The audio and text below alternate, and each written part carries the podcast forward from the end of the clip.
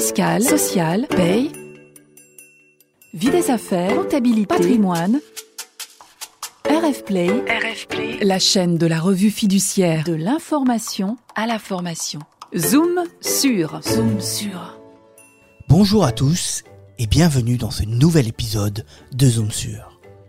Pourquoi faut-il mettre à jour son règlement intérieur au 1er septembre 2022 C'est la question à laquelle va répondre aujourd'hui Frédéric Roseau, rédactrice en chef de la revue RF Social. Zoom sur, zoom sur. Le règlement intérieur n'est pas un document poussiéreux qui est au fond d'un tiroir ou un document jauni un peu corné sur un tableau d'affichage. Pourquoi il n'est pas corné Pourquoi il n'est pas jauni? Bien parce que, en principe, les entreprises ont été amenées à le mettre plusieurs fois à jour ces dernières années. Par exemple, un certain nombre d'entre elles y ont intégré les règles sanitaires qu'elles mettaient en place dans leur entreprise pour lutter contre la Covid-19.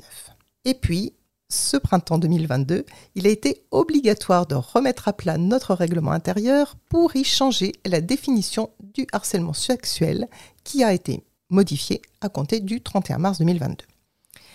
Il va falloir retoucher une nouvelle fois le règlement intérieur au 1er septembre 2022. Pourquoi? Eh bien parce que la loi sur les lanceurs d'alerte du 21 mars 2022 a redéfini l'alerte et le statut du salarié lanceur d'alerte.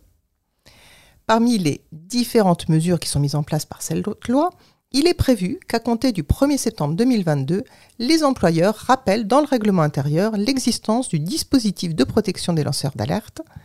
L'idée est d'informer les salariés sur le sujet. Concrètement, qu'est-ce que ça signifie pour les entreprises? Ça signifie qu'elles vont reprendre leur règlement intérieur pour y ajouter une clause, un paragraphe. Cette clause, ce paragraphe vont être relatifs aux lanceurs d'alerte. Alors, qu'est-ce qu'on va écrire? Eh bien, il est juste exigé de rappeler la protection du lanceur d'alerte. Il n'y a pas à la détailler, il n'y a pas à expliquer comment elle fonctionne, comme c'est le cas par exemple pour les dispositions relatives aux droits de la défense des salariés ou les dispositions relatives au harcèlement moral, sexuel et aux agissements sexistes. Par exemple, on pourrait tout à fait imaginer d'insérer dans notre règlement intérieur une clause qui dit un dispositif de protection des lanceurs d'alerte est prévu, et là, on ajoute les coordonnées de la loi. Ce texte est consultable sur. Et alors là, selon les entreprises, soit on va indiquer que le texte est mis à disposition dans l'entreprise, soit on va indiquer que ce texte peut être téléchargé et indiquer le lien Internet. Donc on voit, la clause en soi, elle est toute simple. Pour autant, pour mettre à jour le règlement intérieur, il va falloir redéfiler la procédure habituelle. Et la procédure habituelle, c'est la procédure de mise en place du règlement intérieur. Donc, je prépare ma nouvelle clause, je l'intègre dans mon document règlement intérieur, et là, je transmets le règlement intérieur au comité social et économique pour avoir son avis. C'est un avis consultatif. Ça veut dire que si j'avais en retour un avis du CSE qui soit négatif, je continuerai quand même ma procédure de mise à jour. Et puis, si l'entreprise n'a pas de CSE, elle va quand même mettre à jour son règlement intérieur. Ensuite, je transmets à l'inspecteur du travail deux exemplaires du règlement intérieur auquel je joins l'avis du CSE. Et l'entreprise va aussi déposer le règlement intérieur au secrétariat greffe du Conseil des prud'hommes un mois avant la date d'entrée en vigueur du règlement intérieur. Dernière étape de cette procédure, il faut porter à la connaissance des salariés par tout moyen le règlement intérieur mis à jour. Par tout moyen, ça veut dire quoi? Ben, Ça veut dire par exemple, je peux l'afficher. Il y a un bon nombre d'entreprises qui continuent d'afficher leur règlement intérieur. Il y en a aussi qui le mettent sur l'intranet, par exemple.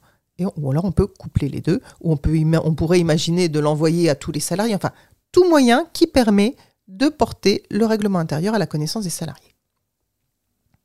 Si vous souhaitez faire un point sur cette mise à jour spécifique du règlement intérieur, je vous invite à lire l'article sur ce sujet dans la revue RF Social du mois de juillet-août.